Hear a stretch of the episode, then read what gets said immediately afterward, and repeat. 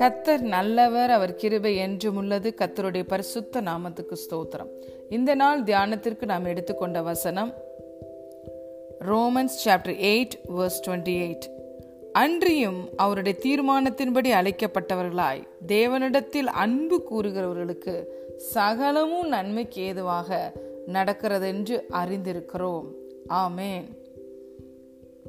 We know that all things work together for good for those who love God, who are called according to His purpose.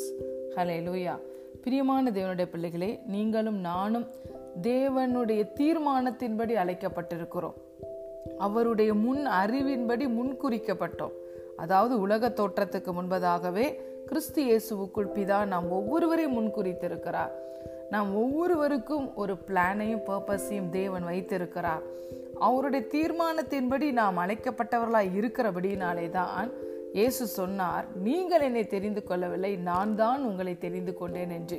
இன்று கர்த்தராய் இயேசு கிறிஸ்துவை ஆண்டவராய் இரட்சகராய் நீங்கள் ஏற்றுக்கொண்டிருக்கிறீர்களா? உங்களை விட வேற பாக்கியசாலிகள் ஒருவரும் இந்த உலகத்தில் இல்லை. கர்த்தரால் இரட்சிக்கப்பட்ட ஜனமே, உனக்கு ஒப்பானவர் யார் என்று வேதம் சொல்லுகிறது.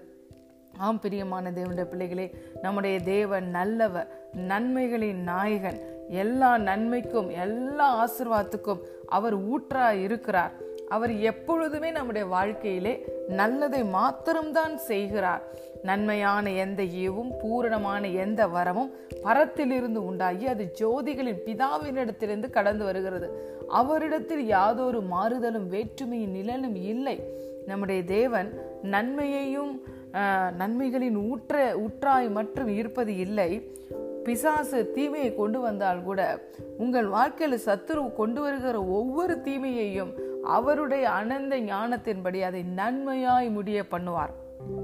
யோசேப்போடைய வாழ்க்கையை பாருங்கள், எஸ்தருடைய வாழ்க்கையை பாருங்கள், ரூத்தோடைய வாழ்க்கையை பாருங்கள், வேதத்தில் அநேக பரிசுத்தவான்கள், தாவீதின் வாழ்க்கையை பாருங்கள். எவ்வளவோ உபத்திரவங்களை அவர்கள் சந்தித்தார்கள், அவமானங்களை நெருக்கங்களை சந்தித்தார்கள். தேவன் ஒவ்வொருவருடைய முடிவையும் எவ்வளவு மகிமையாய் முடிய பண்ணினார், அவர்களை தம்முடைய ராஜ்யத்திலே எப்படி மகிமையாய் பயன்படுத்தினார் என்பதை நீங்கள் நன்கு அறிந்திருப்பீர்கள். ஆம் பிரியமான தேவனுடைய பிள்ளைகளை, நீங்கள் எதை விசுவசிக்கிறீர்களோ அதுதான் உங்களுக்கு நடக்கும். தேவன் என் வாழ்க்கையில் எல்லாவற்றையும் நன்மையாய் திருப்புவார், நல்லதை மாத்திரம்தான் தேவன் செய்வார் என்பதை நீங்கள் அறிந்திருக்கிறீர்கள். இதையும் அறிந்து கொள்ளுங்கள், எந்தெந்த தீமைகளை சத்துரு விதைத்தானோ அதையும் உங்களுக்கு நன்மையாய் கர்த்தர் முடிய பண்ணுவார். சகலவற்றை உங்கள் வாழ்க்கையிலே இப்பொழுது நன்மைக்கு ஏதுவாக திருப்பி கொண்டிருக்கிறார். அவருடைய கரத்தில் நீங்கள் உங்கள் வாழ்க்கையை அர்ப்பணித்து விட்டீர்கள் என்றால் உங்களுடைய படகு, உங்களுடைய வாழ்க்கை என்ற படகு சரியான பாதையில் தான் செல்லும். அவர் உங்களுக்கு பிரயோஜனமானதை போதித்து நீங்கள் நடக்க வேண்டிய வழியில் உங்களை நடத்துகிற உங்கள் தேவனாகிய கர்த்தர். ஆகவே நீங்கள் உறுதியாயிருங்கள், நீங்கள் சந்தோஷமாயிருங்கள். சகலமும் உங்கள் வாழ்க்கையிலே நன்மைக்கு ஏதுவாக நடந்து கொண்டிருக்கிறது. சகல காரியங்களின் கர்த்தர் நன்மைக்கு ஏதுவாக திருப்புகிறார். தீமையையும் உங்கள் வாழ்க்கையில் நன்மையாக முடிய பண்ணுகிறார். அவர் சொல்லுகிறார், உங்கள் தகப்பன் சொல்லுகிறார், என் ஜனங்கள் நான் அளிக்கும் நன்மையினால் திருப்தி அடைவார்கள்.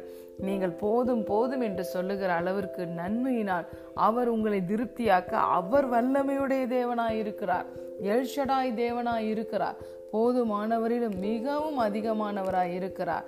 ஆகவே சகலமும் அவருடைய தீர்மானத்தின்படி அழைக்கப்பட்ட உங்களுடைய வாழ்க்கையிலே, உங்களுடைய குடும்பங்களிலே சகலமும் நன்மைக்கு ஏதுவாக எல்லாம் நடந்து கொண்டிருக்கிறது. God bless you.